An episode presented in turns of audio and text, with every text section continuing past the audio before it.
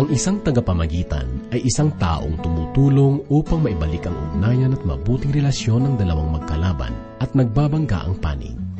Maraming halimbawa sa Biblia ng mga taong nagiging tagapamagitan upang tumulong na lumutas sa mga hindi pagkakasundo. Kailangan din natin ng tagapamagitan sa pagitan ng Diyos at ng mga tao. Dahil sa nakasisilaw na presensya at kamanghamanghang kapangyarihan ng Diyos, humingi ng isang tagapamagitan ng mga Israelita upang magsalita sa kanila sa halip na ang Panginoon. Ang tungkulin ng tagapamagitan ay ginampanan ni Moses at ng mga saserdote at ng mga propeta, ngunit ang bagong tipan ay nagbibigay ng iisa at ganap na tagapamagitan. Ang tagapamagitan na iyon ay walang iba kundi si Kristo, siya lamang at wala ng iba. Buksan po natin ang ating mga Biblia sa unang kabanata ng unang Timoteo, talatang 18 hanggang ikalawang kabanata, talatang 5. Ito ay minsan pangyahatid sa atin ni Pastor Rufino de la Pere. Dito lamang po sa ating programa, Ang Paglalakbay.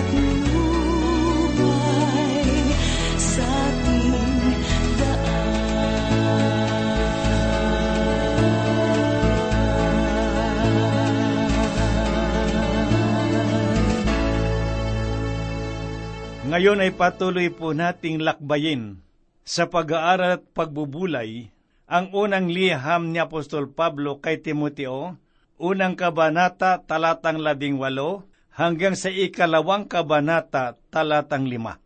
Muli pong sumasa inyo sa oras na ito ang inyong kaibigan at pastor sa Himpapawid, Rufino de la Peret ng Transworld Radio Philippines.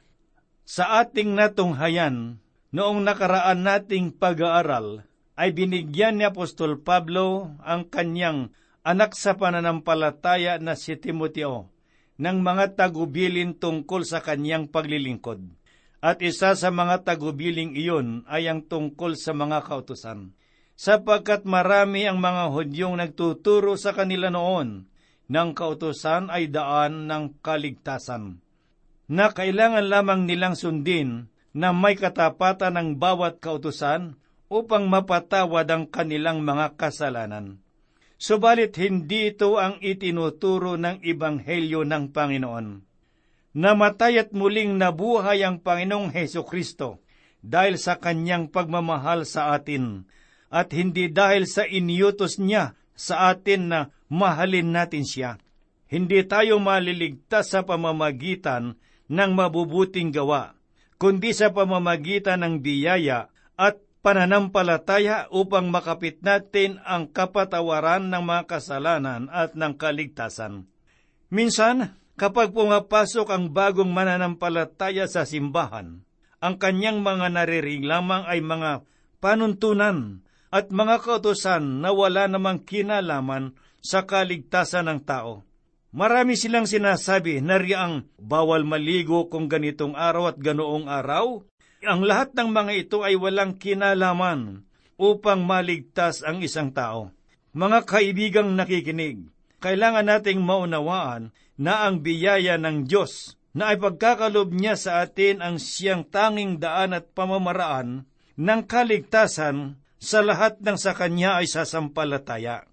Nakita rin natin kung paano pinatutuhanan ni Pablo ang kanyang panawagan sa paglilingkod sa pamamagitan ng pagpapatotoo niya sa kung sino siya dati at kung sino siya sa harapan ng Diyos ngayon.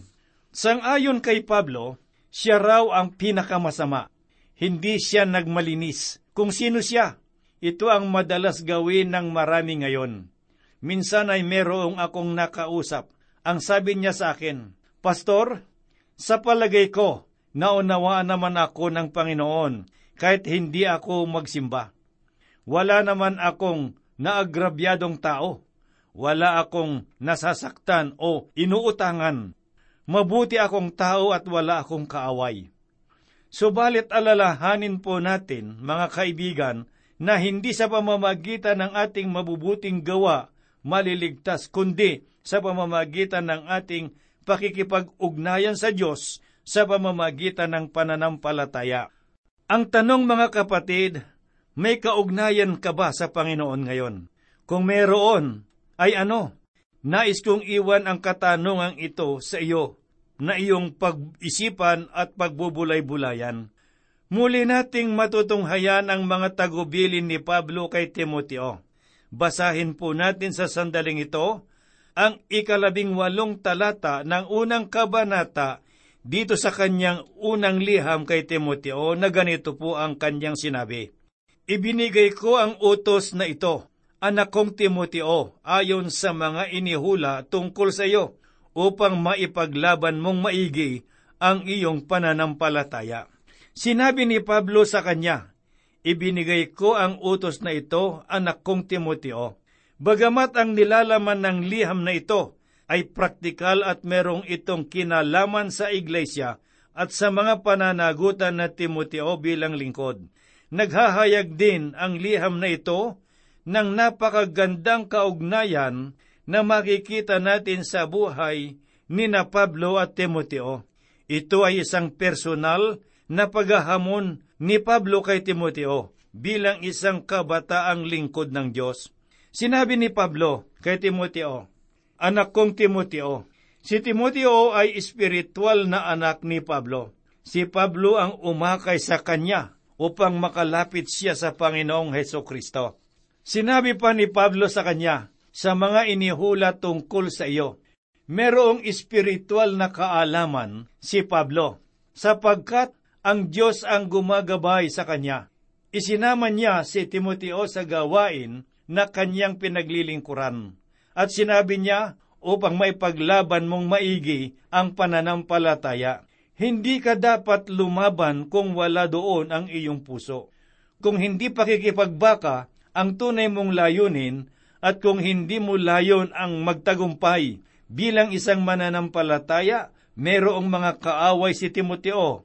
Kabahagi siya sa isang espiritual na pakikipagbaka.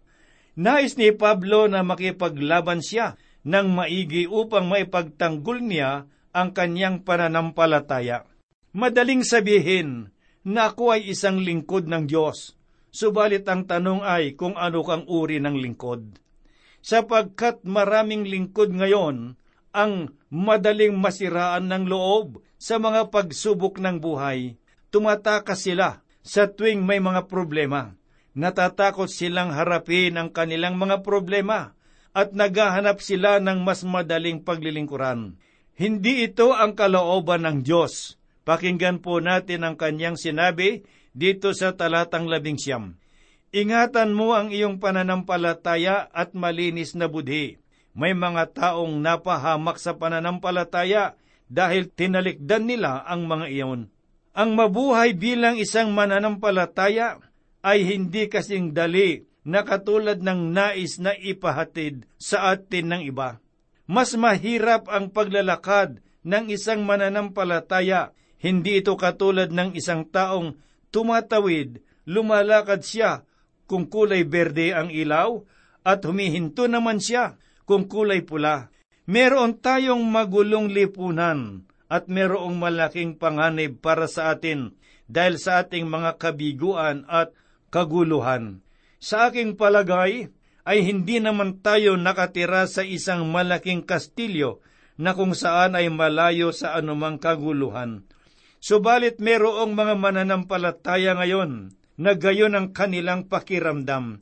Masyado silang mataas upang maabot ng anumang gulo. Subalit para sa atin ngayon na lumalakad ng pangkaraniwan at nakikihalubilo sa mga hindi mananampalataya, nakakasagap tayo ng mga suliranin ng sanglibutang ito. Nakikita natin na marami tayong mga kahinaan at kabiguan sa buhay. Ang pinakamalaking suliranin na ating hinaharap ay ang kung papaano natin pagsasamahin ang ating pananampalataya at ang mga kabiguan. Minsan ay merong pastor ang tumigil sa kanyang paglilingkod at pagkatapos ay kumuha siya ng isang hanap buhay na malayo sa kanyang pinag-aralan at panawagan. Ang sabi niya sa kanyang kausap na dating kapwa tagapaglingkod, ibinigay sa akin ng Diyos ang gawaing ito. Matagal siyang nag-aral bilang isang pastor. Alam din niyang tinawag din siya ng Diyos para maglingkod sa Kanya at pagkatapos ay sasabihin niyang ang Diyos ang tumawag sa Kanya upang iwan ang sinumpaan niyang paglilingkod. Parang sinabi niya na kalooban ng Diyos ang umalis siya sa paglilingkod. Makikita natin sa liham ni Apostol Pablo kay Timoteo kung gaano kabuting tagapamagitan ang Panginoong Heso Kristo sa mga tao at sa Diyos. Huwag tayong mag-atubili na lumapit sa Kanya. Ang Diyos ang makapangyarihan sa lahat, nalalaman niya ang ating kalagayan. Ngayon ay basahin naman po natin ang talatang dalawampo. Kabilang diyan sina Hemeneo at Alejandro. Ibinigay ko sila kay Satanas para matigil ang kanilang pagsasalita ng kalapastanganan.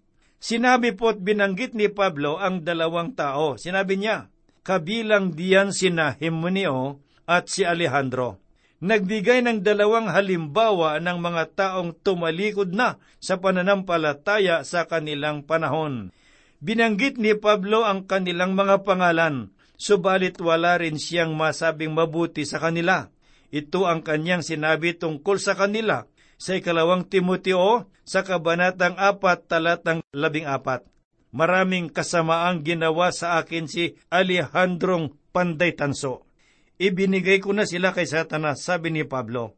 Nabigo ang dalawang taong ito sa kanilang paglilingkod at tinalikuran nila ang Panginoon. Kung kaya't ginampanan ni Pablo ang isang gawain na tanging isang tunay na apostol lamang ang makagagawa nito. Sinabi niya na ibinigay na niya sila kay Satanas. Mahigit pa ito sa pagtitiwala na ginagawa ng ilang mga simbahan ngayon ginampanan ni Pablo ang tungkulin ng isang apostol. Ibinigay niya sila kay Satanas. Merong ganitong pangyayari na makikita po natin sa aklat ng unang Korinto, Kabanatang 5, talatang 3 hanggang 5, na ganito po ang sinabi ni Pablo. Kahit wala ako riyan sa katawan, kasama ninyo ako sa Espiritu. Hinutulan ko na ang taong iyan na parang nariyan ako. Habang nagpupulong kayo sa pangalan ng Panginoong Hesus at kasama ninyo ako sa Espiritu, sa pangyarihan ng Panginoong Hesus, ibinigay ninyo ang lalaking iyan kay Satanas para sirain ang kanyang katawan upang maligtas ang kanyang espiritu sa araw ng Panginoon. Ito ang kapangyarihan na taglay ng espiritu na wala sa atin. Wala tayong kapangyarihan at karapatan na ibigay ang sinuman kay Satanas. Subalit ito ang ginawa ng mga apostol noon. Gayon din ang ginawa ni Pedro kay Ananias at Sapira. Ngayon ay makikita naman po natin ang isang panalangin para sa lahat sa ikalawang kabanata, una't ikalawang talata dito sa unang liham ni Pablo kay Timoteo. Ganito po ang kanyang sinabi. Una sa lahat, manalangin, humiling, magpasalamat ka sa Diyos para sa lahat ng tao, para sa hari at lahat ng namumuno sa atin, upang tahimik at mapayapa tayong makapamuhay sa kabanalan at karangalan. Nakikiusap si Pablo na kailangan nating ipanalangin ang mga namumuno sa atin at kailangan nating gawin ito sa loob ng ating mga iglesia. Kung iuugnay natin ang sinasabi ng talatang ito sa ating panahon, sinasabi na kahit ano paman at sino ang ating mga tagapamuno ay kailangan natin silang ipanalangin. Kailangan nating ipanalangin ang ating bansa at gayon din ang mga taong namumuno sa atin. Maaring laban tayo sa kanilang pagkatao o sa kanilang pamumuno. Maaring hindi natin sila kapanig o kapartido. Subalit, ang sabi po ng banal na kasulatan ay tungkulin nating ipanalangin ang ating bansa, gayon din ang ating mga tagapamuno sa pamahalaan. Sinabi ni Pablo, para sa hari, marahil ay maitatanong natin sa ating sarili, papaano kung isang kasiraan ang namumuno sa atin? Sinasabi dito ni Pablo na kailangan pa rin natin silang ipanalangin. Kailangan nating ipanalangin kahit na sino ang namumuno sa atin. Alalahanin po natin ang malupit na Emperor Nero, ang namuno sa panahon ni Pablo. Subalit sinabi pa rin niya na kailangan natin silang ipanalangin kahit ano at sino sila. Sinabi pa ni Pablo, upang tahimik at mapayapa tayong makapamuhay sa kabanalan at karangalan. Kahit na anong uri ng pamumuno ay mas mabuti kaysa sa walang namumuno. Subalit maaari tayong magtanong sa atin, papaano kung masama at baluktot ang pamumuno ng isang tao sa pamahalaan? Totoo na labis na rin ang kasamaan ng sanglibutan ngayon, lalo na sa mga mayroong kapangyarihan at katungkulan. Subalit kahit na anong uri ng pamunuan, kailangan pa rin natin silang ipanalangin upang magkaaroon ng kaayusan. Ang pamahalaan ay kaloob ng Diyos at kailangan nating magpasalamat. Marami sa atin ang hindi ipinapanalangin ang ating bansa upang magkaroon tayo ng maayos at matahimik na pamumuhay. Kuminsan ay tayo na rin ang dapat nasisihin, kaya nagkakaroon ng kaguluhan at walang katahimikan sapagat hindi natin ipinapanalangin ang ating pamahalaan. At kung tayo nga ay nananalangin, ay parang hinahatulan pa natin ang mga nasa pamahalaan. Kung ang mga namumuno at mga mamamayan ay sama-samang manalangin at susunod sa kagustuhan ng Panginoon, magkakaroon ng pagkakaisa upang mabuhay ng matahimik, matiwasay at mapayapa. Sa talatang tatlo at apat ay ganito po naman ang sinasabi. Mabuti iyan at kalugod-lugod sa Diyos na ating tagapagligtas. Ang ibig niya ay maligtas ang lahat ng tao at makakilala sa katotohanan. Ang ikalawang dahilan kung bakit kailangan nating ipanalangin ang ating bansa ay upang malayang maipamahagi natin ang ibanghelyo ng Panginoon at mahayag ito sa mga naliligaw ng paniniwala. Marahil ay makikilala po natin ang panahon noong pag-uusig sa mga mananampalataya sa bansang ito. Hindi ko tinutukoy ang bawat membro ng simbahan, bagkus ay ang mga tunay na mananampalataya ang makakaranas ng pag-uusig. Noong isulat ni Apostol Pablo ang liham na ito, ay nagsisimula pa lamang siyang makaranas ng mga pag-uusig, panlalait at pamimintas. Subalit sinay pa rin niya na ipanalangin ng lahat ng mga mananampalataya, ang lahat ng mga namumuno at lahat ng may katungkulan sa pamahalaan, sapagkat mabuti at katanggap-tanggap ito sa harapan ng Diyos, sapagkat kalaoban ng Diyos na ang lahat ng tao ay maligtas. Hangad ko sa mga taong namumuno at may kapangyarihan na gumawa sila ng paraan upang malayang maipangaral ang salita ng Diyos dito sa ating bansa. Ito ang kailangan nating ipanalangin ngayon. Dito sa ikalimang talata ng kabanatang dalawa sa unang liham ni Pablo kay Timoteo, ganito po ang kaniyang sinabi, Sapagkat iisa ang Diyos at iisa ang tagapamagitan sa Diyos at sa tao, walang iba kundi ang taong si Heso Kristo. Sapagkat iisa ang Diyos, merong mga sumasamba sa maraming Diyos, at ngayon ay marami pa rin ang sumasamba sa iba't ibang mga Diyos-Diyosan, sa iba't ibang pamamaraan.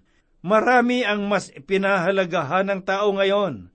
Ang iba ay kalayawan ng sanglibutan, at ang iba naman ay iba-ibang mga bagay sa kanilang buhay merong mga babae at lalaki na handang ibigay ang lahat ng kanilang buhay upang magkaroon lamang ng malaking pangalan o maging tanyag.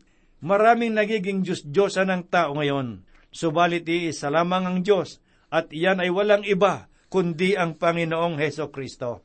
Sinabi pa ni Pablo, at iisa ang tagapamagitan sa Diyos at sa tao, walang iba kundi ang taong si Kristo Jesus.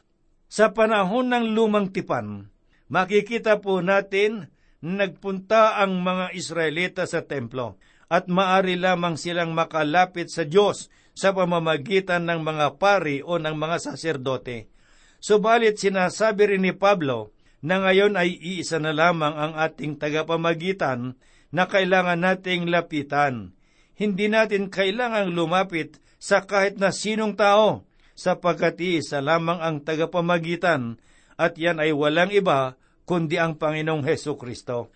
Kailangan natin ang tagapamagitan at iyan ay ang Panginoon lamang. Siya ang dakila at kataas-taas ang saserdote. Ito ang sigaw ng puso ni Hob. Sa aklat ng Hob, Kabanatang Siyam, talatang 33, sinabi niya, Ngunit sa aming dalaway walang mamamagitan upang kami paglapitin, iwaksi ang pag-aaway. Ninais ni Job na magkaroon sana ng tagapamagitan sa kanya at sa Diyos upang mas lalo siyang maunawaan. Mga kaibigan, ang Panginoong Heso Kristo ay pumarito sa atin upang maging tagapamagitan. Meron siyang kapangyarihan na magligtas ng sinuman sa mga mananampalataya sa Kanya. Ito ang layunin ng kanyang kamatayan doon sa cross. Tinubos niya tayo sa ating mga kasalanan. Naging tagapamagitan siya sapagkat pumarito siya na nagkatawang tao. Mga kaibigan, naunawaan kanya at maari kang lumapit sa kanya sa anumang sandali at hindi kanya bibiguin. Mahal ka ng Diyos, manalig ka lamang at magtiwala sa kanya Maari mong sabihin na nabigo mo siya at marami kang nagawang kasamaan. Kaibigan, alam na iyan ng Panginoon. Kilala ka niya at nais kanyang yakapin ng buong higpit upang ikaw ay maging matuwid sa kanyang harapan at lumapit ka lamang sa kanya na may kapakumbabaan. Ngayon ay alamin naman po natin ang sinabi ni Propeta Isayas tungkol sa Diyos na makikita natin sa kanyang aklat, kabanatang anim na po at tatlo, talatang siyam, na ganito po ang kanyang tinuran. Sinabi niya, iniligtas sila dahil sa pag-ibig nila't pagkahabag. Hindi niya iniwan ang mga Israelita sa ilang noong sila ay nagkulang sa kanilang pakikipag-ugnayan sa Diyos. Hindi siya nagpaalam sa kanila noong nagkasala sila sa Kanya nakasama nila ang Diyos sa loob ng apat na pung taon noong kanilang paglalakbay sa ilang. Binigyan niya ng mga kautusan si Moises upang maging gabay sa kanilang pamumuhay, naging matyaga ang Diyos sa kanila. Kailangang makilala ng sanglibutan kung sino ang tagapamagitan, sapagkat siya ang taging daan ng kaligtasan para sa mga makasalanan. Ito ang sinabi ni Apostol Pablo sa mga pinuno ng relihiyon sa kanyang panahon na matatagpuan po natin sa Aklat ng Mga Gawa, ikaapat na kabanata, talatang labing dalawa. Sinabi niya, walang ibang makapagliligtas maliban sa Kanya, sapagkat ang Kanyang pangalan lamang ang ibinigay upang magligtas sa mga tao sa ibabaw ng lupa. Si Kristo lamang ang tanging daan.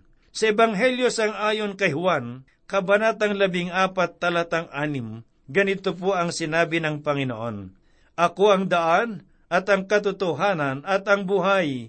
Sino man ay hindi makararating sa Ama, kundi sa pamamagitan ko. Iisa lamang po ang daan ng kaligtasan, at siya ay ang Panginoong Heso Kristo lamang. Hindi ka maliligaw ng landas kung ang Panginoong Heso Kristo ay iyong kasama sapagkat siya lamang ang daan, siya ang katotohanan at siya ang buhay. Manalig ka lamang at maliligtas ka. Kung wala ka pa sa Panginoon ngayon, kaibigan, ito na ang tamang panahon para sa iyo upang manalig ka sa Panginoong Diyos.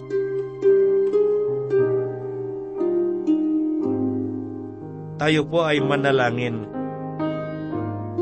Salamat po, Panginoong Diyos, sa mga salita mo na muli po naming natunghayan sa sandaling ito. Dalangin po namin ang iyong pagpalain at ilagay sa kaibuturan ng puso ng bawat isa sa amin. Upang sa gayon, Panginoong Diyos, ang mga salitang ito'y maging tanglaw sa alandas ng aming buhay, maging gabay namin, Panginoong Diyos, upang huwag kami magkasala sa iyo. At sa bawat mga kaibigan at mga kapatid na nakikinig sa kanilang mga radyo, dalangin ko po, Panginoong Diyos, iyo po silang pagpalain. Ibuhos mo at ipagpatuloy ang daloy ng biyaya sa kanilang mga buhay upang ganap nilang makita at makilala kung sino ka sa kanilang mga buhay. Panginoong Diyos, matuto silang magmakababa sa iyo, magsisi ng kanilang mga kasalanan at magbagong buhay. Pagpalain mo rin ang mga may dinaramdam, Gindi ang mga nasa loob ng bilangguan, saan mang dako na kanilang kinalalagyan, Panginoon Diyos, sa oras nito'y madama nila ang iyong pagmamahal. Kami po'y umaasat, hinihiling po namin ang lahat sa ngalan ni Jesus. Amen. Masdan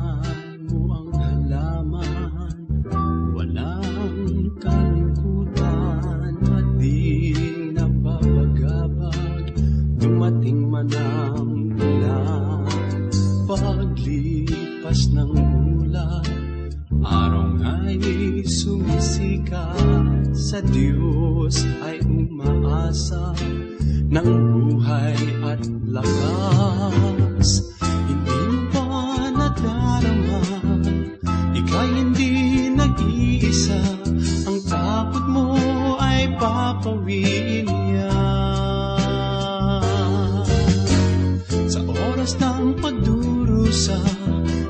Jesus ang iyong pag-asa, manalig at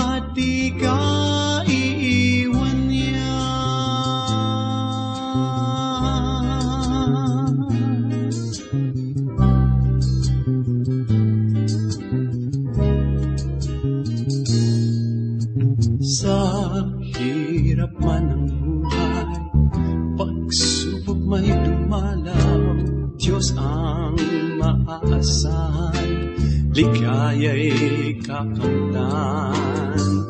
Tulad ng halaman, pag iyo'y di maiwasan, tulong na sagana, Diyos ang magbibigay. Hindi mo ba nadarama, ika'y hindi nag-iisa, ang takot mo ay papawiin niya. Sa oras ng pagdurusa, si Jesus ang iyong pag-asa, manalig at di ka iiwan niya. Tiyak mong mararanasan ang pag-ibig niyang Kay Jesus ka umasa, buhay mo ay sisigla.